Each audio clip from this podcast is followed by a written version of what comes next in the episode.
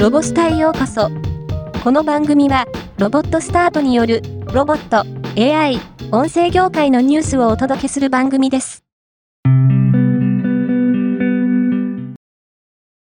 リビングロボットは、自社が開発した教育用プログラミングロボット、歩くメカトロウィーゴによる、プログラミングを競う第1回ウィーゴカップを、1月20日福島ロボットテストフィールドで開催しました。現在、福島県南相馬市の小中学校では、約70体の w i ゴを教材として使用しており、南相馬市と南相馬市教育委員会の協力も得て、南相馬市の小中学校の生徒参加のもと実施しました。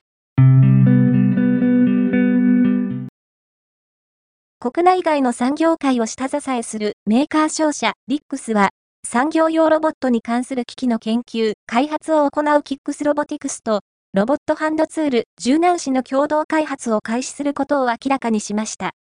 同社は、柔軟紙を1月24日から26日まで東京ビッグサイトで開催される第8回ロボデックス東京で展示する予定です。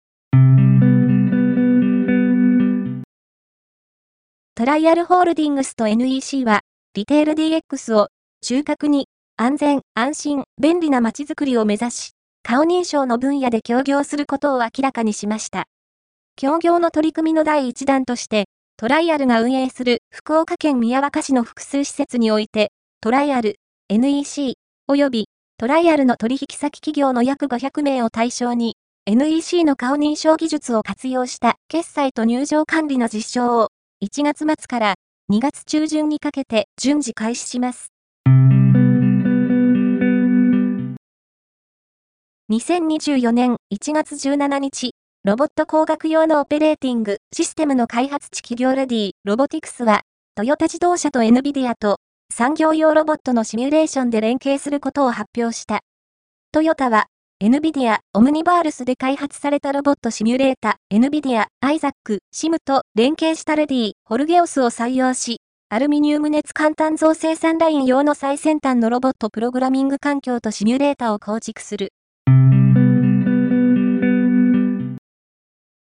NEC は、ホワイトペーパー、行政機関における生成 AI 活用に向けてコンセプトと想定事例、医療機関における生成 AI 活用に向けてコンセプトと想定事例を公開しました。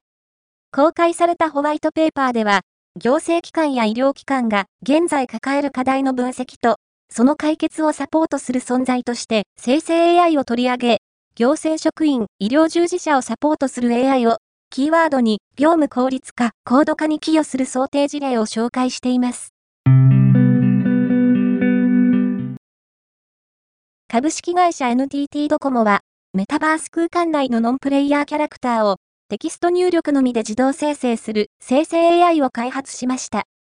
同技術を利用することで、プログラミングやアルゴリズムなどの専門知識がなくても、外見や行動、空間内での役割を備えたノンプレイヤーキャラクターを20分程度で自動生成することが可能となります。この技術は、行動ロジック生成 AI、アニメーション生成 AI、外見生成 AI の3つの生成 AI で構成するもので、行動ロジック生成 AI の開発、及び3つの生成 AI を自動連携する技術の開発は同社独自のものであり、世界初となります。今回のニュースは以上です。もっと詳しい情報を知りたい場合、ロボスタで検索してみてください。ではまたお会いしましょう。